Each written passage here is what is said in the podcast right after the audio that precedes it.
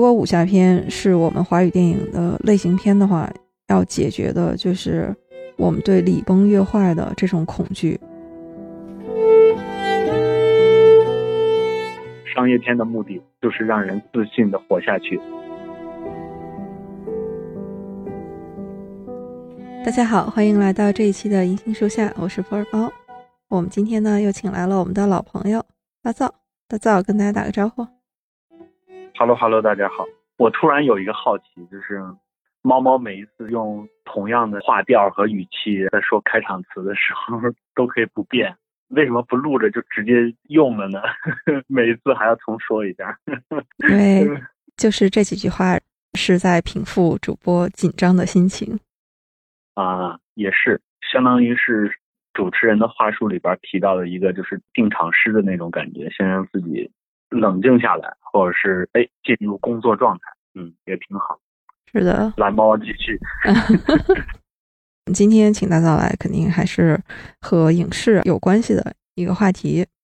今天这期的话题呢，其实我和大早也是约了好久，因为都是很喜欢，一直就想聊一聊。嗯，我们今天要聊的是一位电影人，也是一位作家，他的名字很多人也都会很熟悉，他就是徐浩峰。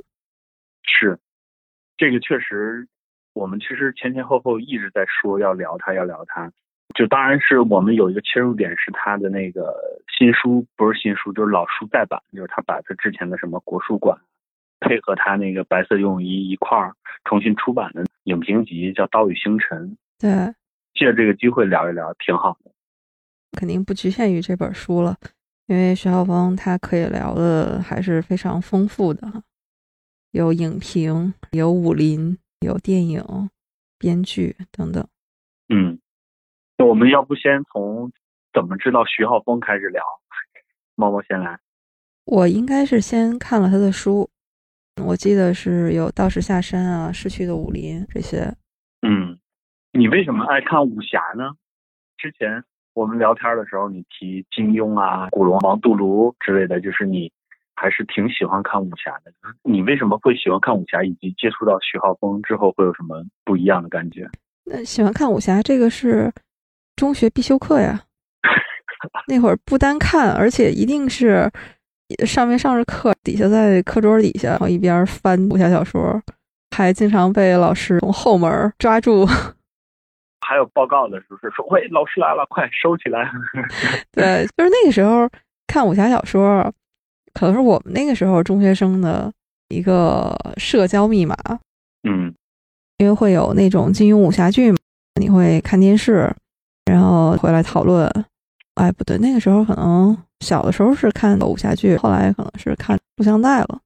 那个时候武侠小说好像还挺难买的。我印象里面有好多都还是同学有什么家长买的书，或者是家长的那种单位图书馆借出来的书，一套书就在班里面传阅，就是你先看完了第一本，然后这第一本再往下传，第二本然后再往下传，有的时候甚至是我没轮到先看第一本，可能是先看了第二本、第三本，然后再往回倒着追第一本。就我突然想起来，我高中的时候，同学是拿那种玄幻小说，什么诛仙啊，类似的什么决战苍穹，就是记不得名字，因为我不太爱看这类书。他们是比如说一本书撕成二十份，然后传，哎，我先看一什么之类的，就这个也有点像。对，后来知道徐浩峰呢，当时道士下山出这本书的时候，宣传语就是说啊，这是新派武侠小说。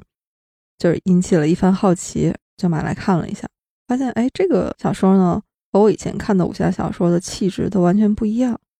而且《道士下山》那本小说我很喜欢，前面看的很快，因为你喜欢一本书嘛，肯定是想一口气看完。但是我看到后来的时候，就快看完的时候，就舍不得一下子把它看完了，就有意识的控制，一天就只看一章，就这样把它给看完的。嗯。所以，那你就是先看完书就会讨厌电影啊？啊，对对对，那个原著党嘛。不是，确实他，比如说里边的武侠套招啊什么之类的，跟徐浩峰想达到的肯定还是不太一样。对，所以徐浩峰的书最好还是自己来拍。后来呢，我去看了徐浩峰的电影，比如《倭寇的踪迹》啊、《师傅》啊，这些肯定都是看过的。但是说到电影作品，徐浩峰给我印象最深的，肯定还是《一代宗师》。嗯，这个我多说两句哈。我当时在看《一代宗师》的时候，知道他是王家卫导演的作品啊，但是其他的工作人员并不知道编剧是谁。这可能是以前看电影留下的一个坏习惯，一般没有这个习惯哈，说先去了解一下。我就直接看了电影，嗯，那看这部电影的时候，我就觉得这里面的气质你就很熟悉，总觉得这个我在哪儿见过。直到最后看完了，看到编剧哦，有邹静之老师，然后有徐浩峰啊，这个时候我就恍然大悟，《一代宗师》里面那种武林的规矩，那里面武林的那种做派，就是他在书里面写的那个味道。他写过一本书叫《逝去的武林》吗？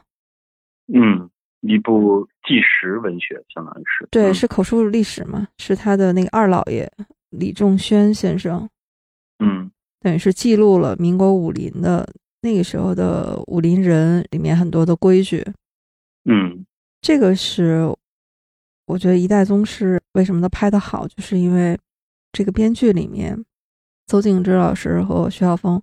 都把他们自己那种非常深厚的积累，在这个电影里面得到了一个很好的融合和呈现。是是。那大藏呢？你是怎么知道徐晓峰的？先是大学的时候就疯狂看电影嘛，那时候就传出来说，哎，有一部电影特别好看，叫《倭寇的踪迹》，应该就是他第一部电影，也应该是上线了的。就是我那个时候因为是上学嘛，对整个院线啊什么之类的没有那么了解。听到了有人在夸这部电影，之前会有那种天然的那种叛逆，说哎呦谁推我就死活不看。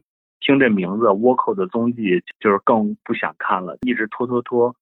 知道这部影片，见识柳白猿去参加国际影展的时候，又获得一波关注，一波讨论。就是那个时候就开始对他的名字有点熟悉了。当然，就是最熟的时候，肯定还是《一代宗师》和《师傅》这两部作品嘛。《一代宗师》的时候，他那个。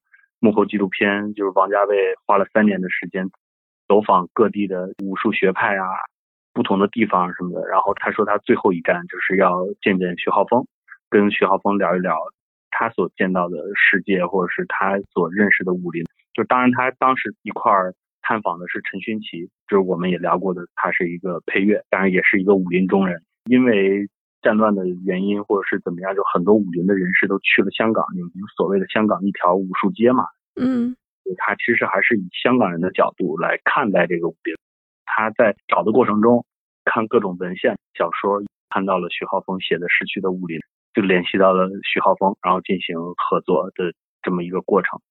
哦，这开始对他哇，说徐浩峰原来这么厉害。他怎么这么懂，或者是他是不是武林中人什么之类，就开始对他有一个遐想。嗯，比较熟的时候就是师傅，师傅那个时候，呃，算是已经开始在电影媒体工作了，就绕不过去嘛。说他是一个特别有特色的一个导演，去院线看完师傅，觉得特有意思，就说他的招数不新鲜，不是那种跳来跳去，或者是像徐克那种天马行空的那种状态，就比较写实的武打风格。另外一种就是它里边每次都在讲师徒，就是对师徒关系，他拿捏的比较准，这个是挺不一样的。就包括《道士下山》里边也有，后来就对他越来越好奇，一直想采访他，一直错过。我觉得这个错过的这个过程也挺有意思的。在他拍《刀背藏身》的时候，正好我们认识他的制片人，一个独立制片人。嗯说哎，你们在拍戏吗？我们正好想去去。然后那个时候正好出了一个事儿，陶金和郭德纲他们俩就是在微博上互相大骂的时候，然后说哎呦，借着这个机会让他聊师徒，肯定特有意思。嗯，那个时候《道士下山》也刚上映完，也是刚从电影院看完，也就说哎呦，全都贴合在一块儿了，就是讲师徒，讲嗯对规矩，讲师徒的关系，或者是。在现代的社会，需不需要师徒是这么一种感觉？阴差阳错，首先是因为没有车，他们那时候应该是在顺义拍的时候，我们说，哎，我们还得租辆车，还得拉多少人，还得打什么招呼才能去采访到，就错过了。当然那个时候要到了徐浩峰的电话，然后我还给他发了一个短信，我说徐浩峰老师，我是谁谁谁谁谁，就 反正特愚蠢啊。哎呦，就是粉丝的这个感觉呼之欲出，对。说，哎呦，但是特想让你聊聊郭德纲和曹云金的事儿，比如说当代社会师徒的关系和状态到底是什么？你道士下山里总说师傅要留一手，怎么看？当然是没回了，是是。后来去的电影公司正好是后来他的饰演卷天涯的参投公司之一。盗贝藏身还出过一次要放弃署名权的这件事儿嘛？嗯。我们那个时候是有机会说做一个视频采访，就是那是第二次可能要跟他面对面交流的机会，但是那个时候就听到了消息说，哎呦，徐浩峰最近生病，他是不愿意出来见人的，这是第一个点。第二个点就是他可能因为生病，他开始发胖，就是他突然有一个身体的变化，就就这个也错过了。对，也可能是他拒绝我们的一种原因啊，因为他后来就去。那个十三幺了嘛？对对，当然也没关系啊。后来的话，就是第三次贴近徐浩峰，就是正好在迷雾剧场的时候，当时要挑演员采访嘛。我当时想组的就是廖凡和宋阳，就是他们在不同的剧集，但是他们俩都出演过徐浩峰的电影。对，想通过他们的角度来聊聊徐浩峰，因为宋阳我是因为徐浩峰的电影才知道他的嘛，就是这个过程也特别好玩。是的。就是说难听点是有点像谈恋爱，就是从不认识他开始对他好奇，然后这个过程中慢慢把就是最开始的神话，就是觉得徐浩峰这人特神的这种状态，慢慢把他变成了一个普通人，但是他是一个值得认识或者是值得被研究的一个作者的这么一个过程。嗯，哎呀，感觉是听了一段暗恋的故事。那我接着讲完吧。宋阳和廖凡的那个事儿也挺有意思的。对，哎，他们俩不单是说都演了徐浩峰的电影，而且他们两个是在同一部电影里面，就是师傅，就是师傅。对，呃，两个人就是演师徒。我的采访提纲里，就是采访廖凡和采访宋阳的时候，特意都留了一趴，就是让他们聊徐浩峰。嗯，我先是见到廖凡，我说徐浩峰最近还找你吗？还是演完师傅，他有没有传授你一些什么武功秘籍什么之类的？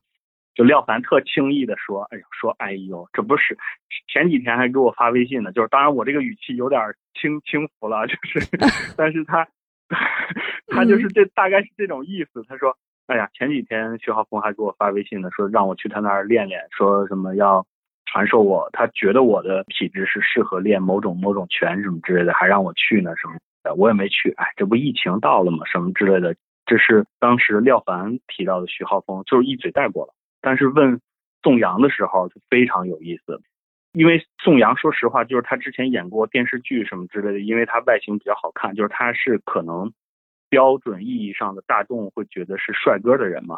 嗯，跟着我一块去采访的那个女孩，就是她是通过电视剧就认识宋阳的，因为他长得帅。就我是纯因为徐浩峰的电影才知道宋阳这个人的，就去跟他聊说，哎，徐浩峰最近有没有跟你电话呀？我还特意。激了他一句，我说：“你看廖凡人说了，那个徐浩峰现在还想传授他武功呢。”其实宋阳那个时候就是透露出来一点失落，或者是一点难过的这种状态。他说，在师傅路演的时候，就是他们电影路演要去各个城市的这种过程，在接近尾声的时候，徐浩峰突然跟宋说：“说我们关系先到这儿吧，接下来的戏我不会找你了，你出师了。”哇！就当时我听到，我说啊。就直接这样嘛，就像师傅电影里的那个耿良辰出师了一样，就是路以后你要自己走的这种感觉，嗯，就很有意思，就想多挖一些他和徐浩峰之间怎么建立联系啊，或者是怎么样的。嗯，我一开始以为徐浩峰也会像师傅里边的那个廖凡对他的徒弟一样扭头就走了，但是他还是安慰了宋阳说：“哎呀，其实我们不拿师徒来讲的话，就是。”电影历史上，因为跟导演绑得太死的演员走下坡路的也非常多。我觉得这三部已经够了。嗯，宋阳后边就表达了很多他对徐浩峰的，就是他自我认为嘛，他说徐浩峰就是他的师傅。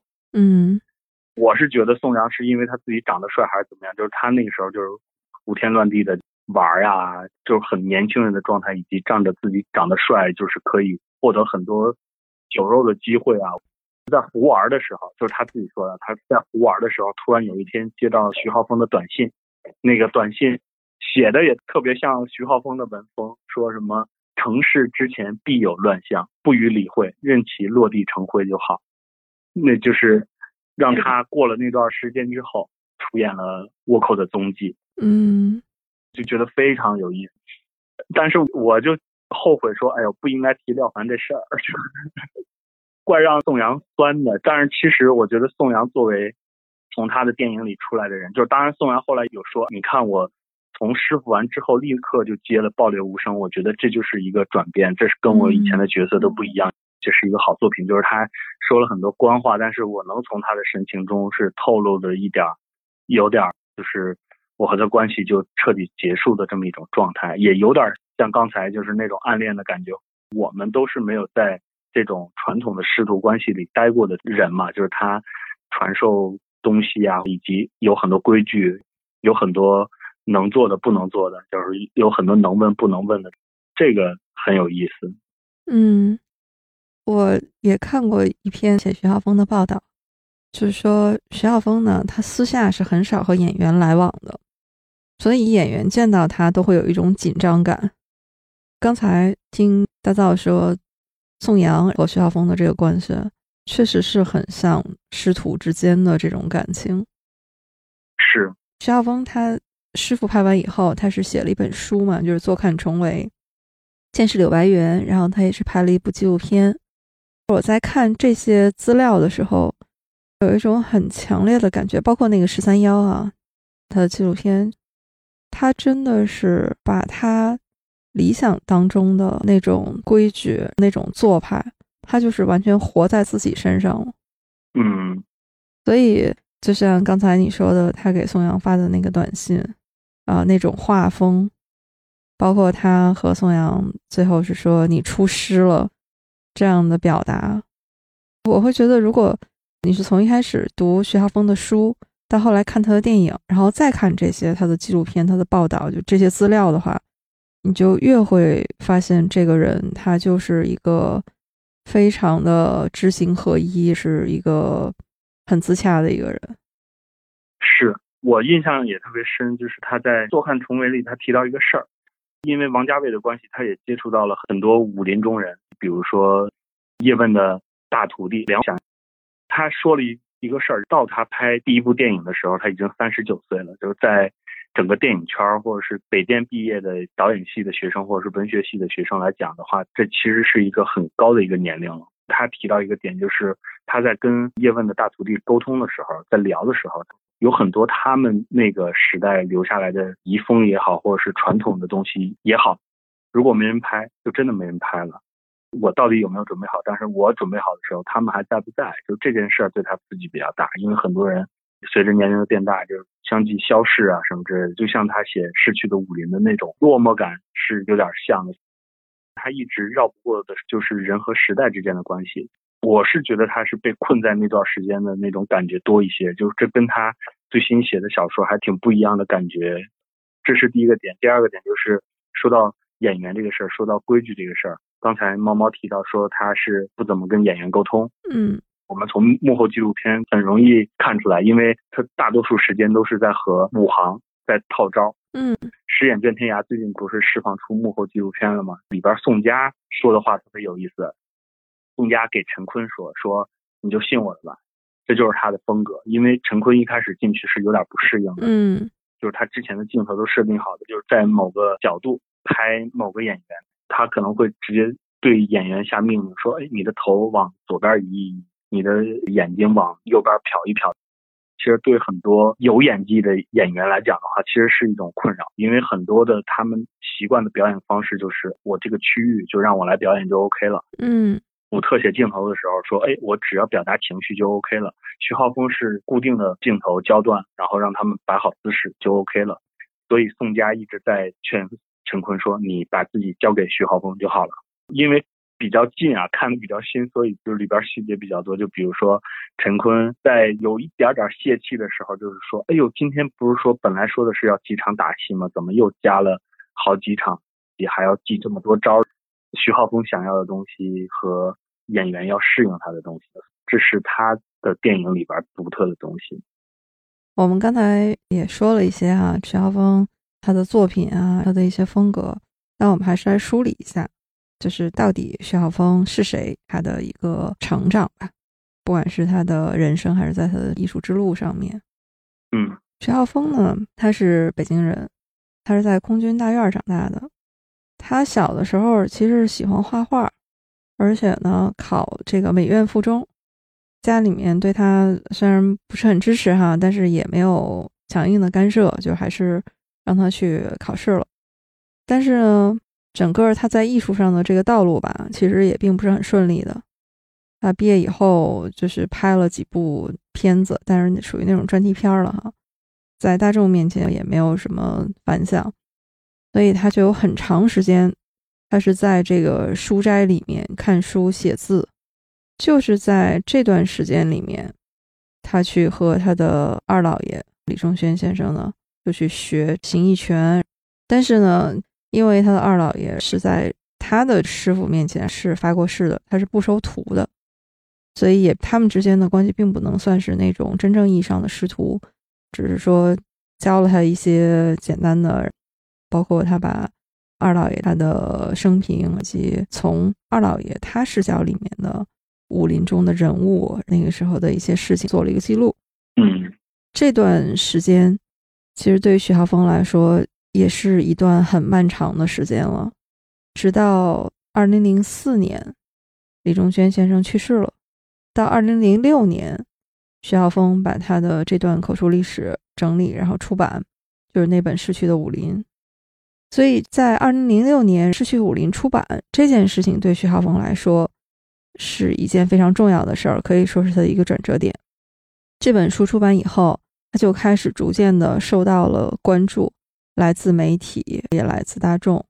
当然，最开始是从武林开始的啊，因为武林中人这个小圈子关注到他，后来慢慢的这个媒体、影视圈，所以后来他自己的写作也好，他的电影作品就开始和民国武林产生了强烈的绑定。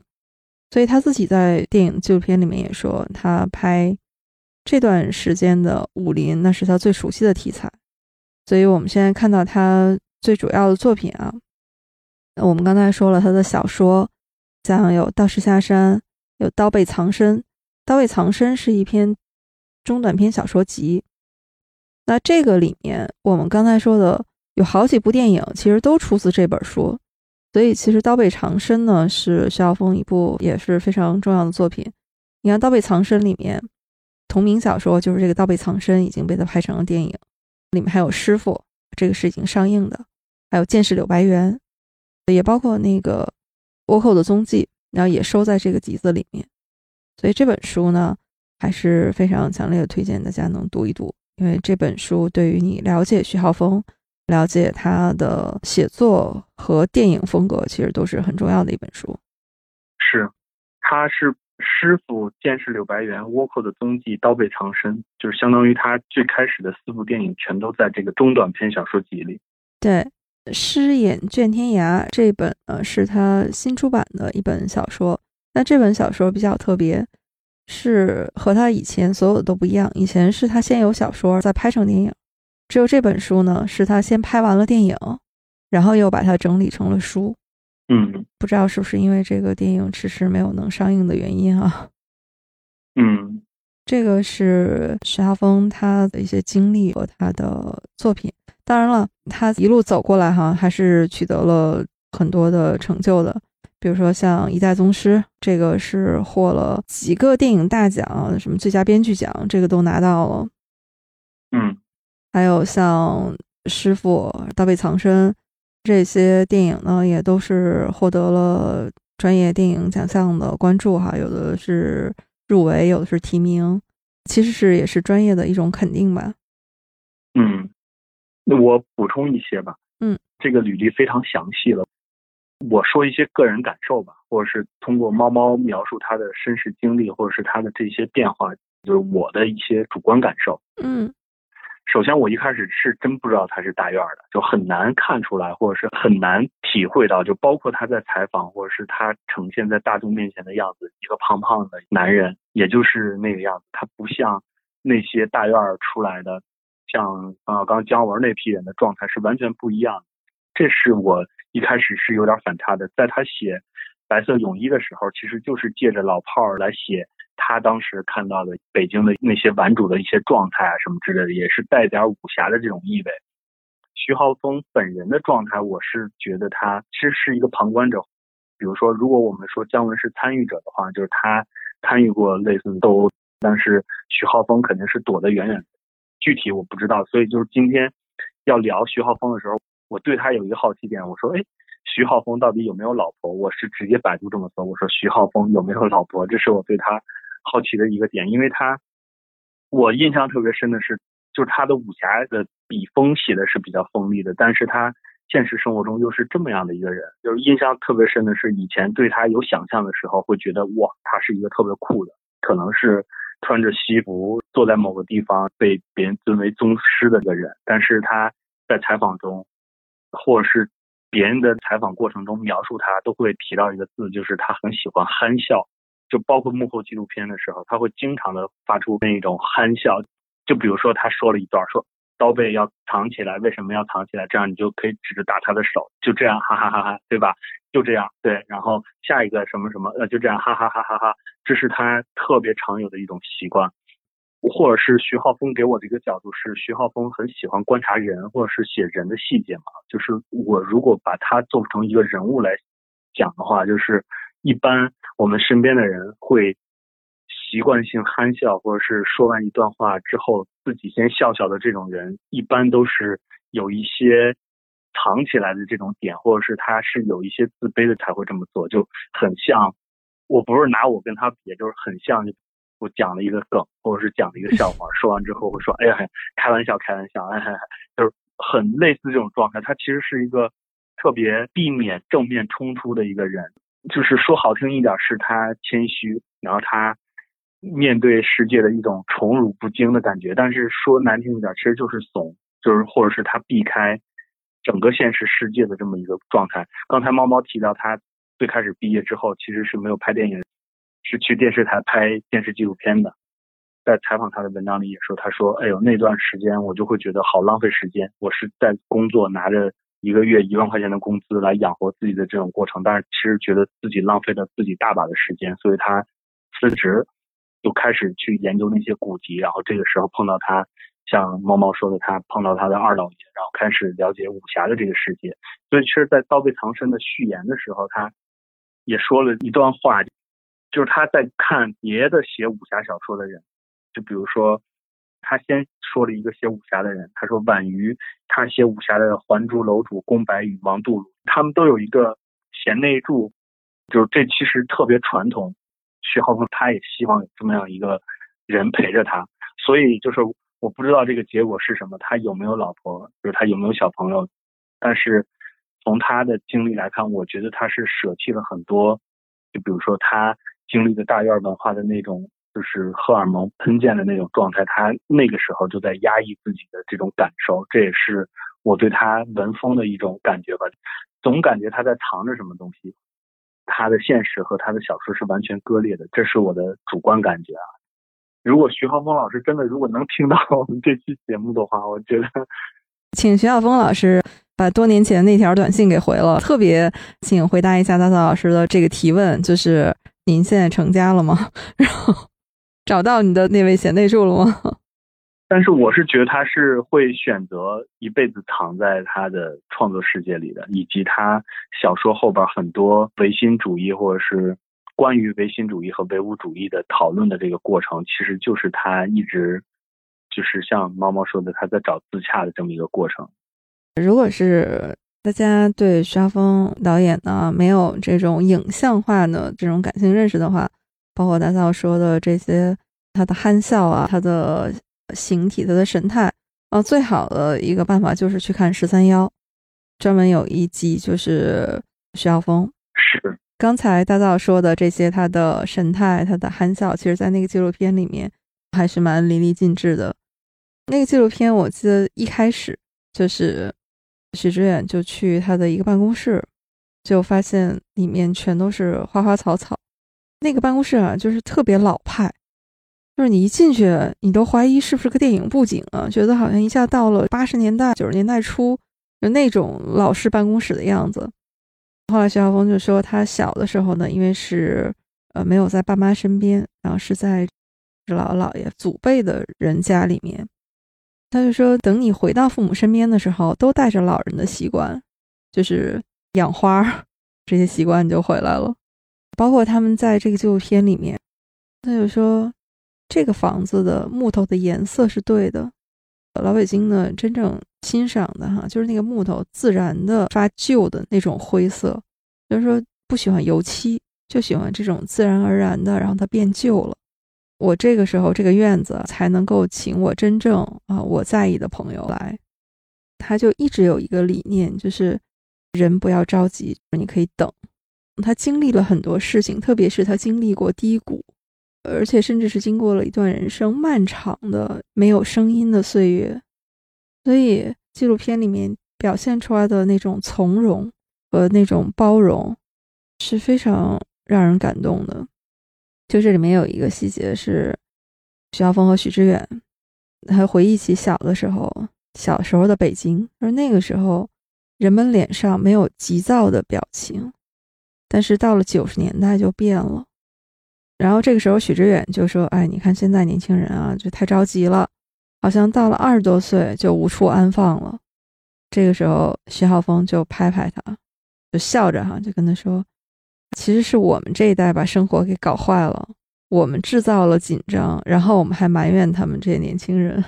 对，哎，这个一下子就把许知远揭穿了。其实这个点就是大造你说的，徐浩峰他的这种憨笑，其实到他现在就已经真的是化为一代宗师的包容了。因为他的经历或者是他的状态，就比如说他，很多人教我们说出名要趁早，但是徐浩峰他更像一个，如果说他是匠人吧，我觉得是不为过，因为他他的话其实我是很多都记录下来，那段时间我是集中把他的书全部看完，我摘抄了好多好多他的话，因为他确实能安慰我，就有点像罗翔对现在的年轻人，或者是。许知远对现在的年轻人的这种感觉其实是差不多的。我印象特别深的就是我摘抄的一句话，来来来，金句啊，他的那个金句就是“能一通百通，能后来居上，恰是不知不觉中形成的审美。别着急学什么，别着急当个能人。青春本来就是用来浪费的。选择做个挣不到钱的人，选择过狼狈一些的生活，总有人来相依为命，总有急中生智的一天。”哎呦，反正就是我每次难受的时候，我都会看一看这句话。当然，还是他有点他的那种避世的感觉。但是看到他，比如说三十九岁才开始拍片子的这个过程，就会说，嗯，还有时间，还有时间。嗯，刚才大造读的这段啊，感动了大造的这段文字呢，是出自徐浩峰在自己的影评集《刀与星辰》的最后一页，是他的后记。叫莫听穿林打叶声，因为这段我印象也特别深，也摘抄过，是吧？我现在其实他那个影评集，我第一次看完了之后，我很多都是他里边的一些道理，或者是他的一些总结，让我印象都特别深。那我们要不今天就再着重聊一聊这本书？嗯，猫猫可以说你的感觉，可以说对，都可以，嗯。就《刀与星辰》这本书呢，我我觉得就是徐浩峰自己电影理念的一个记录和总结。再后来再去看他的电影的时候，我就发现他对电影到底要承载什么，电影的审美应该是什么样的。因为他拍了很多都是武侠电影嘛，那武打片动作设计是不是必须应该导演来做设计？而不能完全交给武行，就这些。他其实，在还没当导演之前，在这本影评集里面，他已经把自己的理念、自己的思想全部都梳理出来了。所以到后来，他拍电影就是在践行他自己的想法，非常坚定。这个是我佩服他的地方。嗯，单纯从这本影评集来说，我觉得对我一个业余观众来说，哈，因为完全不是这个行业里的人，感觉就是豁然开朗。一部电影还可以有这样的视角，一个类型片可以这样去看。我们以前都说武侠电影、武打片儿是我们华语电影的类型片，这个想法已经是一个根深蒂固的了。但是其实他会在影评里面告诉你说，其实并不是。嗯，至于为什么不是呢？他在这个影评里面，他。因为他真的很喜欢这个武侠文化啊，他这本影评集里面有好几篇都是在讲这个武侠电影。嗯，第一篇就写武侠片是中国唯一的类型片，说这个是宣传语。嗯，武侠片现在还没有发展到类型片的程度，武侠片不是一个影视传统，是一个晚会传统。嗯。大众也喝彩了，电影也赚钱了，所以这么一台台的晚会就这么办下来。他觉得很悲哀的想，有的时候这些就是只留了一堆热闹。他这本书好玩的一点就是，他既站在了观众的角度，就是总结了观众，比如说想骂的点，看到的一些乱象也好，或者是看到的一些吐槽的点也好，他总结出来，然后把它总结成一个道理，这是一种感觉。另外一个点就是他在。写影评的时候，其实就是带着创作思维去写，说，哎，如果我有机会，或者是如果这些影评能让一些从业者看到的话，他们看到这个东西还是会有一些启发，或者是有一些改观的。他站在观众角度说，为什么观众喜欢看爆米花电影？他其实就解决了这么一个疑问。他说，崇拜欲和诋毁欲是大众心理的阴阳两面，崇拜。建立某种价值，产生一个强者，观众会有“哎呦，我等于他的”感慨，于是感觉良好。诋毁是毁掉某种价值，产生一个弱者，观众会有“他不如我的”感慨，从而感觉良好。商业片的目的就是让人自信的活下去，这个就总结的非常到位。听到这块的听众也好，还是猫猫，我们俩现在都在想，嗯，港片那些大侠。大侠就有点类似于我等同于他的这种英雄情节的这种感觉。第二个就是那种比较弱的，他身上的缺点或者是一些不堪是每个人都有的。他在电影里的结局一般都是非常坏的，得到了应有的惩罚的这种，我们也会爽。嗯，其实也包括他对这种电影质感的追求。他在影评里面也写说，胡金铨导演。港片导演里面的宗师了。然后他说他在鼎盛时期，就是为了要一块布，要让这块布自然变旧，可以等几个月，而不是让道具去做旧。这种就是当你当导演的时间越长，对这种质感的东西就会越追求。就是他追求的不是那种表面的色彩，这个也和他纪录片里面的。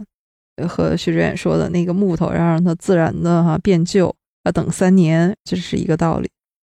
嗯，我其实对这种就是 有有不同的感觉吧。当然，这是非常好的一种做法，特别认同。这是一个有追求的创作者的一个经常的状态。库布里克有一个特别经典的，全部用自然光拍摄的，他那部就是集大成的用。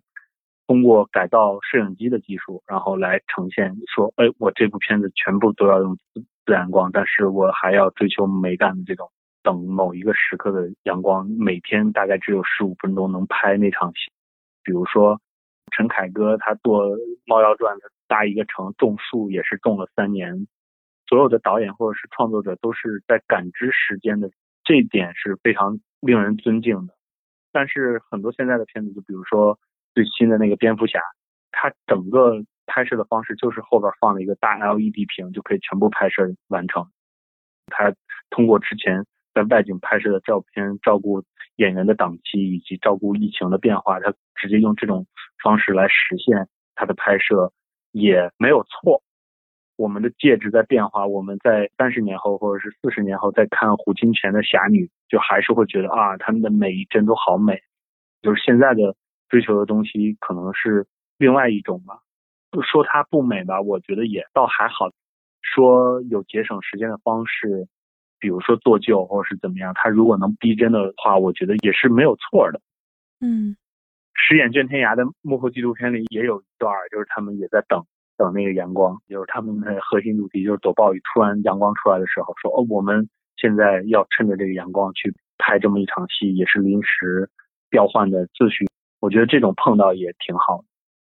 其实你说到这个，也让我想起来我看的那篇报道，就是说徐浩峰呢，他的武打设计，他在这本影评集里面啊，他也是认为说这个武打设计必须得是导演亲自自己来设计。你包围五行的话，肯定就是行活了。在徐浩峰的导演里面，他的这个设计，不管是刀还是拳，还是说你的行为举止。其实他都是带着礼数和规矩的，表现的都是这个江湖上你的为人处事的规范。是，他就是说打戏一定是有道理的打，不是为了好看。嗯，你说为什么徐浩峰的电影啊，他都带有他自己强烈的风格，就是这种。你比如说这个电影，先把什么导演、编剧哈，然后这些都给你拿掉，就让你看这部电影。你也能够看出来，哎，这个里面好像是有徐浩峰，嗯，就是因为他的这种思想，是他早早就已经形成了一套自己的体系，他只是用影像把它给拍出来。这个也是宋佳对他的一个评价，说他觉得这个电影早就在徐浩峰的脑子里面都已经是成型的了，就这个镜头都已经设计好的。他只是用演员、用这些道具、用布景把它给打印出来。嗯，所以能看到《一代宗师》里他的努力了。就比如说他的那些招数，观众还是看得懂。嗯，宫二和马三儿他们俩那个就是更直接，就是他们有几招说重在回头，就是回头的那个招数传给了宫二，没有传给马三儿。但是他们俩很多对招的方式都是他们特有的。以及金楼那场戏，不就是各种武术门派的那种武术的展示的这种感觉嘛？但是它还是藏的地方多一些，但是就是藏的最后一手也变成了推进剧情那一招，它其实变成了一个剧情结构里的一部分。它把武术招式也变成了一个剧作细节吧，或者是一个剧作线索，这个确实是挺厉害的地方。对，他在《刀与星辰》这本书里面哈，他就写说武侠片。应该保留那些传统的中国人的生活方式。嗯，徐浩峰他对类型片这种电影啊，他的理念啊，就是说类型片解决的是焦虑。嗯，你不同的类型片，为什么我们一看就说啊，这个是西部片？说西部片你的焦虑就是孤立无助的大自然的那种威力，这个是解决的这个焦虑。所以说，你这个类型片一定要解决这种焦虑。他觉得武侠片儿，你要解决的一个内核就是中国传统文化里面的恐惧，就是礼崩乐坏。嗯，你包括像孔子，他的很多思想都是来自于他对礼乐的这种怀念和重建。如果武侠片是我们华语电影的类型片的话，要解决的就是。我们对礼崩乐坏的这种恐惧，嗯，所以他的电影里面就有很多对这种礼数啊、规矩啊这样的一些传承。要不就是有军阀，要不就是有侵略者，要不就是有那个，比如说南北之争，或就是类似的。我的感觉就是他的电影里总有一个闯入者，就是是来破坏所有的传统或者是规矩的一个人。然后遵守规矩的人，他们有什么下场，以及。破规矩的人又怎么遵守传统的人的那个规则？就是这个过程是好玩的，但是也可能是别人诟病他的一个点，就是他总是需要有一个时代背景才能讲好一个武侠故事。就像刚才猫猫提到说，我展示武侠不是展示一个武侠，而是展示当时的人的生活。不知不觉脑子里就会蹦出来那个于秀莲进京城的时候看到卖艺的，看到单刀压着两个车辙印儿的这种，我觉得就很有意思。是的，这个可以一直再往下延续，就是到了茶馆。徐晓峰说，茶馆表现的就是这种礼崩乐坏。最开始的时候，茶钱你是可以半年结一次账的，是先喝茶。后付钱，但是到了后来，老掌柜就说：“哎，您得先付钱。”说我都张不开这个嘴，这个是我小时候看不懂的。我们小时候，你买任何东西，你肯定都得先给钱啊，对吧？嗯，这个已经是一个我们从小到大接受的天经地义的规则了。其实文艺作品也是在记录历史嘛，他会告诉你说啊，其实以前从这一碗茶里的规矩。你就能看出来说，这里面的人情厚道是他是怎么样一步一步的礼崩乐坏的。是，哎呦，就突然觉得好惭愧，这我真的都想不起来他说的这些了。现在听起来还是很有意思的，我怎么只记住了那些金句？可见这本书其实对我们的印象都很深。是这本书，就让我一想起来他的这些文字在。影评里面表述的自己的价值观和他有所怀念、有所依恋的、想去传承的这些东西，他就一直没有变过。嗯，或者是他的观察，他之前有也是在这本书里，应该是什么花传福庙，他对影视行业的观察和对这个人事的观察结合成了这种影评，所以我觉得这是挺独特的地方。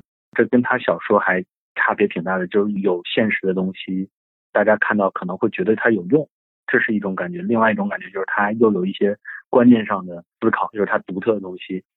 他里边提到一个例子，我印象特深，就是黑泽明，就是他也不是横空出世的大师啊，也是类似美术副导演，然后变成导演的这么一个过程。他说跟着老师一块拍战国片，发现群众演员穿着古代服装。赶赴片场，或者是在片场等着吃盒饭的时候，就特别有战国的状态。这其实就是真实的行军状态。要休息，要怎么解决那么多人吃饭问题？有点像还原一个历史，他们怎么解决吃饭？吃完饭之后，他们怎么备战的这种状态？他说他是觉得这些演员在准备的时候，是比他老师直接哎说开拍，然后快打，就是那种状态是。完全不一样的，而且比他老师拍的所有的戏都要好。但是那个徐浩峰从他的观察来看，他说他没有告诉他老师，把这个秘密隐藏了三四十年，直到《影子武士》才用上。《影子武士》中出现了很多行队等待的场面，以闲散来写战争。徐浩峰接着补充了一句话，说是黑泽明对老师藏一手，说明了一个导演最宝贵的便是发现独特的现象。嗯，我是觉得他写影评的时候，就是类似的感觉，他要发现影片之外的，或者是影片中独特的东西。是的，他的影评里面很多对电影里面细节的观察，其实是超越了电影本身的。你比如说，像他写《卧虎藏龙》里面，他就写《卧虎藏龙》里的那把剑，就写了很大段的篇幅。一个是在论证电影里面对剑术的设计到底是不是有出处和来源的，就是武当剑。最后他经过考证，就说啊，其实《卧虎藏龙》是武打片里面最像武当剑的。嗯，他说很多其他的所谓的武侠片儿里面表现出来的那个剑法哈，其实都是刀法。嗯，他对这个剑法要去做这样的考证和研究呢，是因为剑。在中国的文化里面，它的地位是非常特殊的。我们在武侠电影里或者武侠小说里面，哈，这个人他是使剑的，一般来说这个段位啊都是比较高的。对，或者是他有点像阶级象征，他可能不是真的出战的时候要用这个剑，或者是他这个剑只用在特别关键的时刻。对，即便是在武器里面，剑也是有一种象征性的地位。是，你读徐浩峰的影评呢，不仅仅是在评论电影，能看到的、能够学到的，真的是很丰富的。不过这么看，李安其实应该也挺开心。哎呦，说有人这么分析我，我突然想到李安在《十年一觉电影梦》里边，李安也确实是去找了很多武侠秘籍的东西来看，就是他了解了很多武术上的一些秘语，所以他在设计所谓的武术动作，或者是他想象的武术动作的时候，就有这方面的考量了。可能就是他的这些思考或者是考量，让徐浩峰看着了。现在突然想，如果徐浩峰老师真的能听到我们这期节目，他想问李安什么问题，我觉得也会很有意思。没有，没有，猫猫你说。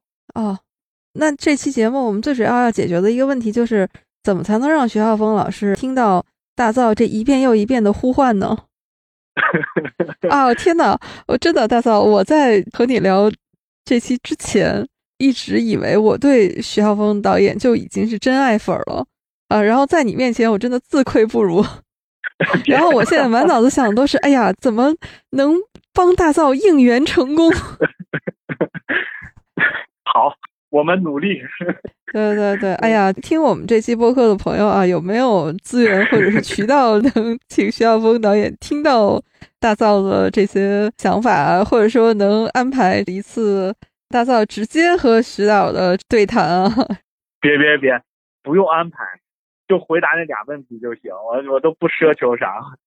对他一开始的那种好奇是那种敬仰高山原主的那种，但是了解一个人的所有过程，不管了解身边的人，还是了解一个名人，或者是在某一个方面有著作的人，都是从神变成人的这么一个过程。就包括了解李安也是这么一个过程。我是觉得徐浩峰的书是把自己铺路的很多，或者是把自己很多。一些欲望啊，或者是一些荷尔蒙的东西，全部倾注在书里的。如果你了解了这个人是一个人，然后再看他的书，也会有不一样的感觉。嗯，在这个影评里面有一段也是很细节的描写，袁和平的功底，它其实是体现在一些非常小的细节里面的。就比如说啊，我们现在一想到。卧虎藏龙肯定马上想到的就是那个竹林那场，嗯，对，斗剑的那一场嘛，那个名场面啊，那个是在安吉拍的，嗯，那我还去过那个地方，就那片竹林。他那场戏里面呢，周润发有一个动作，他去用剑点章子怡的眉心，他说就凭这一个动作，就是顶级的武术指导的水平。因为周润发是他演的，是那个武当派嘛，就是李慕白他是武当派，那这个动作是武当派授徒的一个仪式，就在电影里面，李慕白一直是想收玉娇龙做徒弟，因为武当派呢，它是属于道家的系统，道家在授徒仪式里面，它就有一个点你的眉心叫开窍，嗯。他说：“这一个仪式化的动作，表现出了就是电影里面李慕白他是真的想收玉娇龙为徒的，所以通过这样的一个仪式，就表现人物他的内心。所以这个能去设计这样的一个动作，是真的表现了袁和平的功底。嗯，就有点像《一代宗师》里边说，传徒的时候一定要系一条腰带。”以及系这条腰带的意义又是什么？就是虽然一代宗师很直接了，就更直接一点，不像卧虎藏龙，他如果不这么说，我们可能真的都不知道的。读《刀与星辰》这本书，对了解徐浩峰吧，还是有很大作用的。是大造，嗯，就是你作为徐浩峰导演的资深粉丝啊，还有他的哪些作品是给你印象很深刻的？比如我们其实借着一代宗师来说的话，就是我还是摘抄，真的是我很少摘抄。我以前的那个逻辑就是，我看一本书要记住这本书给我带来的感觉。徐浩峰的书就是我要摘抄它里边的话。其实他在国书馆的时候，也是一本武侠小说的，它里边就已经有类似的什么人生分三阶段，什么见天地、见众生、见自己。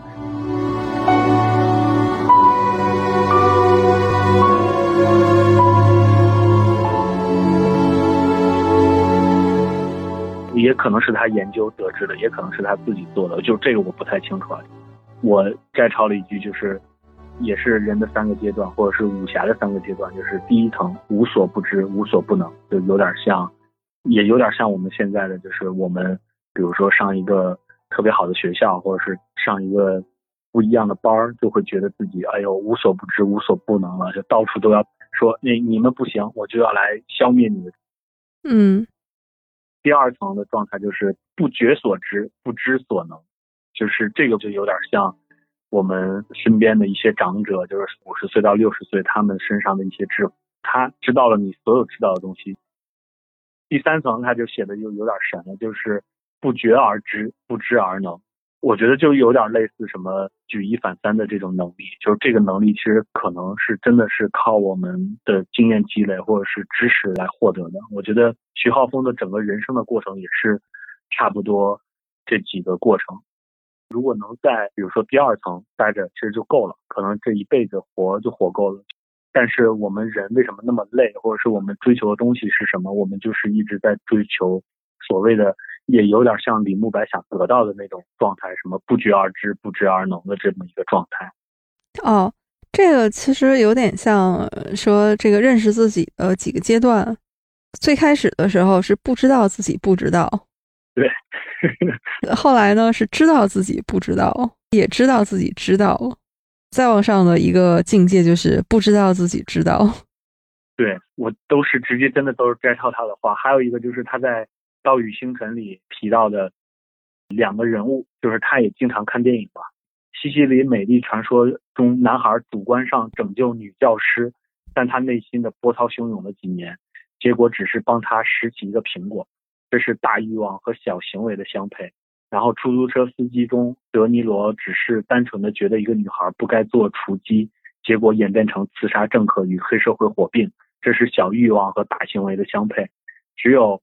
思想和行为分裂，观众才能更深的感受到内心或者是社会，也是非常非常有道理。从影评的角度，他是在说观念或者是观点，让我印象也特别深。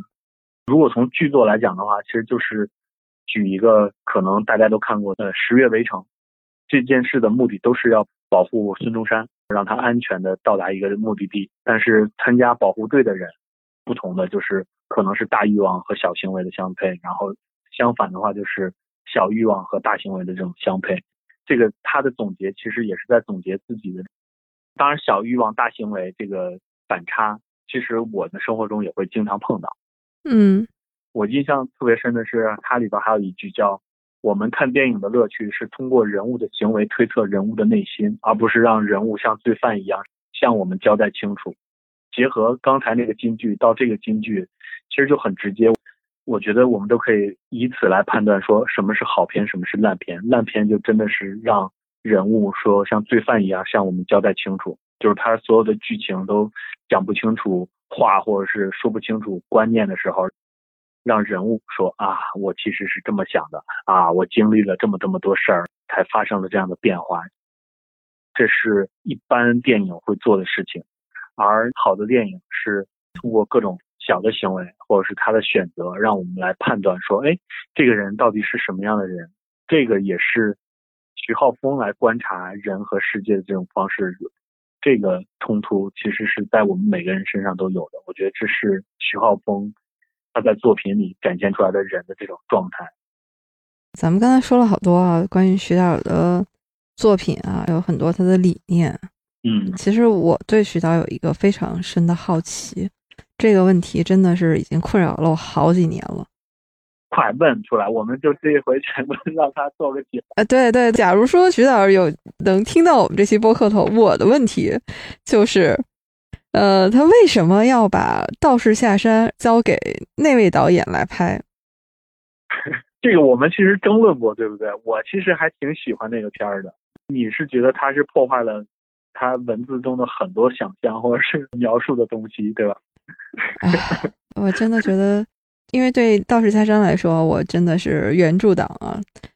破坏不破坏的不说，我只是觉得它不像。嗯，其实我在看《刀与星辰》这本书的时候呢，徐浩峰是有评价过凯歌导演的。里面啊，他是承认陈凯歌在他早期的作品里面绝对是一流的导演，因为对一些细节的把握，真的是一句话能够体现一个时代，所以他觉得那种分寸感、那种准确，他觉得陈凯歌绝对是一个一流的导演。他那篇影评啊，然后其实评的是梅兰芳。嗯，在评梅兰芳这部电影的时候呢，他就觉得它里面有很多细节都不对。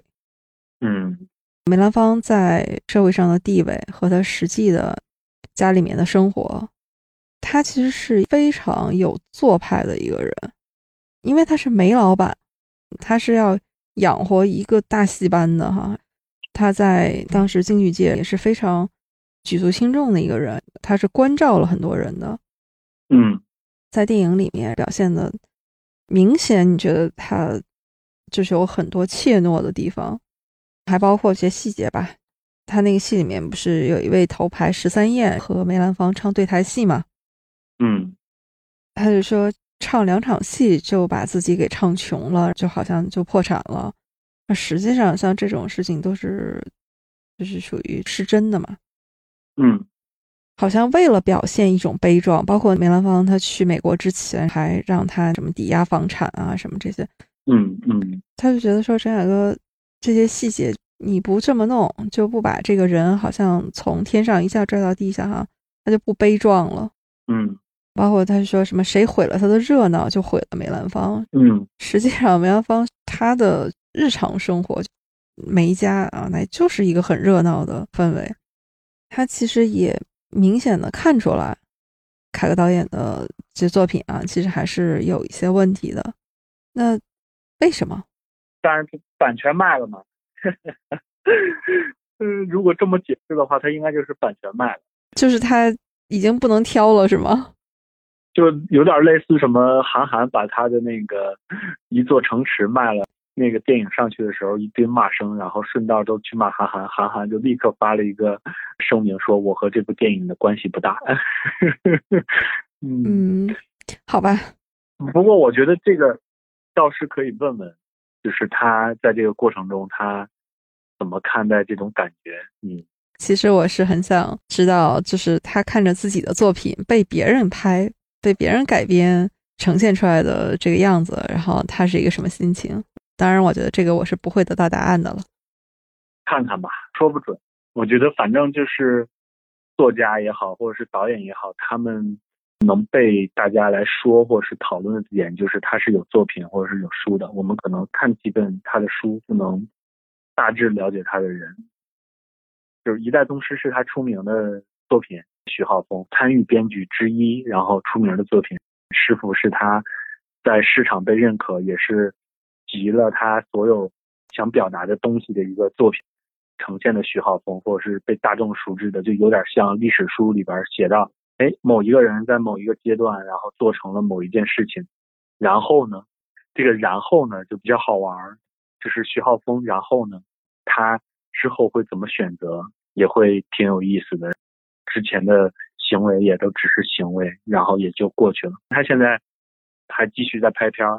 我们说要聊徐浩峰的时候，他的新片刚刚杀青，请了很多香港的武行向佐做主演啊什么之类的，就这也符合他之前表达的，我要持续的拍，就是他可能会一直拍，什么时候在我们的面前再出现他新的作品，就到时候我们就再看嘛。一个是说我对徐浩峰导演的眼前的期待吧，就是希望他拍的现在还没上映的两部电影呢，能尽快的看到。因为现在是看了一些资料吧，有这个预告片啊，有纪录片啊，那就很想看到哈，最后完整呈现出来这个电影。嗯，还有就是刚才大涛说的，我们也可以等嘛，等一位自己喜欢的作者他再出作品，然后我们还能跟着他，看着他，陪着他，这样一路走过来，这个是。我对徐浩峰导演的一个非常长久的期待，嗯，当然这么显得我们太粉丝了，我觉得还是要往回拉一拉，勉强挽尊一下是吗？对对对，每次来跟猫猫聊，都是会提到很多陪伴过我们成长的人，或者是我们尊敬的人、喜欢的人。我是觉得他们就是有点像他的憨笑，就是先认真对待自己的生活，然后再平静的面对身边人的变化，尝试着喜欢观察人，通过他的各种行为，从他身上看到他独特的点，然后折射到自己身上，能找到独特点的这个眼睛的这个方式来对待一个人，可能也会非常有意思。虽然说的还是另外一种期待的话，但是就是 还是挽尊一下。不过说到这儿，肖峰导演在《十三幺》里面有一句话，然后也特别打动我。他是说：“所谓雅，就是心里有别人。”嗯，这句话我真的是翻来覆去的品了几遍。我们其实之前想到的雅，其实是跟俗好像是一对儿正反面的。高雅的啊，这种好像它代表着一种小众，代表一种审美情趣。但是听他这么一说，雅其实是心里面有别人，我觉得还是给了我一些触动的。刚才想到的是，我们以前聊的更多的是从一种怀旧的角度，好像那些真的是陪伴我们的，就是港片儿也好，然后有一些从书里面走出来的电影。我们其实很多说的时候，更多的是带着一种怀旧的滤镜的。但是今天我们聊徐浩峰，我觉得这感觉真的不一样。我觉得，与其说是他在陪伴我们走过来，我觉得真的是有一种我们其实是可以陪着他一直走下去。这可能不是一个粉丝的心态，真的是我对他是抱有欣赏，也希望。这种交互是一种持续的，虽然说我们现在在聊他啊，可能肖峰导演他听不到，看起来好像是一个单向度的，但是因为我们能看到他通过电影、通过文学作品表达出来的他的想法，其实我们也是在做一种双向的交互，是念念不忘，有回响，对，嗯，说不定你关心的问题，他就会在。下一次通过某种方式来回答你。嗯，哎呀，我觉得说着说着我们就都会自动收尾。那我最后还是摘抄一段他的话。我每次生活中遇到问题或者是有一些不开心的时候，会翻开他这几段话。他在《岛屿星辰世界观》的那一章里有有一段话是这么说的：说，那么什么是戏剧性呢？不是情节的复杂，不是强弱对抗，不是善恶之争，而是观念之争。戏剧性首先是观念的冲突，人持有不同的生活信念，所以才有戏，戏才是有意义的。因为所有的叙事艺术的底牌都是在探讨我们该如何活下去，这个就是非常能激励我。嗯，如何活下去啊？我也说一段我印象很深的啊。他说，半个时辰后，他男人回来，手里拎着八十只螃蟹。天津河多，螃蟹不值钱。底层人家，螃蟹等同于野菜，这是什么家庭条件？八十只螃蟹，然后呢？你再看后面写啊，等于他们是师徒三人嘛，师傅、徒弟、师娘。对，在师傅里的啊，三个人吃饭啊，八十只螃蟹。对，怎么分的呢？徒弟吃了二十只，师傅吃了十只，师娘吃了五十只。嗯。哎呀，看到这儿我这口水都下来了。这段其实看过师傅的，肯定就是印象特别深了。好像他们俩的婚姻在谈条件似的。女孩的条件就是你一定的时间要陪我逛次街、买次衣服。还有什么条件？我想吃螃蟹，因为可能南方的螃蟹比较贵，都是海蟹啊什么之类的。宋佳就说没事儿，天津有多少条河，然后河蟹非常多，河蟹的价格特别便宜。那廖凡赶紧接了一句：“行，螃蟹管够。”对，这个可能和我们现在的对天津的印象就不太一样了，因为天津现在肯定我们一想起来出的就是海货嘛，海螃蟹，哎，那也不咋便宜，就是河蟹现在也不便宜。对，每次我想到师傅的时候啊，然后这一段总是让我也念念不忘。什么时候我们能到这个一顿能吃八十只螃蟹？哎呀，这个日子啊！也是可以畅想一下的，是，为什么？不管我们聊什么，聊武侠也好，聊电影也好，你看一切的宇宙尽头都是美食。嗯，突然想到《师傅》里边他和宋佳的那几段对白都特别有意思。什么以前我每天都必打五五百下，以此来为我的约束，约束我不去想别的东西或者是怎么样。然后他为了娶宋佳说，从今往后我以你为约束。是的，终于啊，我觉得算是圆了一个心愿，和大造一起聊一聊徐浩峰。但其实我们今天是以徐浩峰这个人，主要其实是以他这个人为维度哈，聊了他的。创作的生平，他的主要作品，聊聊他的影评，他的小说、电影。具体到每一部作品，如果我们后面大造我们有机会的话，还是可以再单拿出来一部作品一部作品，我再聊一聊。好，但是今天已经非常开心了，嗯，是。然后谢谢猫猫的酒，我准备一会儿。边喝酒边看一部电影，嗯，你也整点螃蟹。我们今天呢也是畅聊了一番啊，每次跟大家聊也都是意犹未尽的。呃，我现在就希望赶紧疫情结束，我们能见面啊啊，坐在一起，杯子能碰到一起，可以一边看着电影一边聊，这是非常期待的一件事儿。是，很有意思。其实这个形式也很有意思，边看电影边聊。今天聊的这种状态，其实我特慌。我这几天在把他家里有他的书都大致翻了一下，就突然模糊了，对这个人会有一点模糊。我觉得聊天的意义或者是好玩的地方，可能就是模糊和清晰之中的这种过程吧。就一会儿清晰，一会儿模糊，然后那我们模糊的时候再清晰，然后再有一个模糊的过程，然后这可能也是。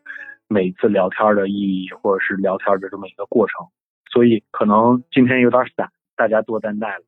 嗯，但是大家应该能够感受到啊，就是我们对邵峰导演啊，确实是发自内心的真爱。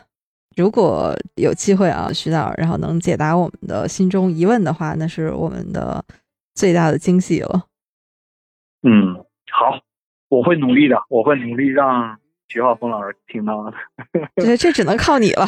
然后，对，因为大造在影视这个行业肯定还是会继续深耕的啊，我们也期待啊。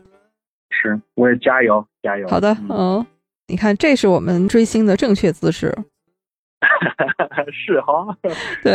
哎呀，加个油。好的，嗯，好，那我们今天就先聊到这里。呃，感谢大家收听订阅我们的节目《隐形说下》。如果您觉得有什么想和我们一起来聊一聊的，比如说您对徐晓峰导演的作品啊有一些什么看法，也都欢迎您在评论区留言。我们在评论区也会有抽奖的小活动。如果您觉得我们的节目还不错呢，也欢迎您转发给您的朋友。感谢，那我们今天就先到这里，拜拜，拜拜，拜拜。无论你在何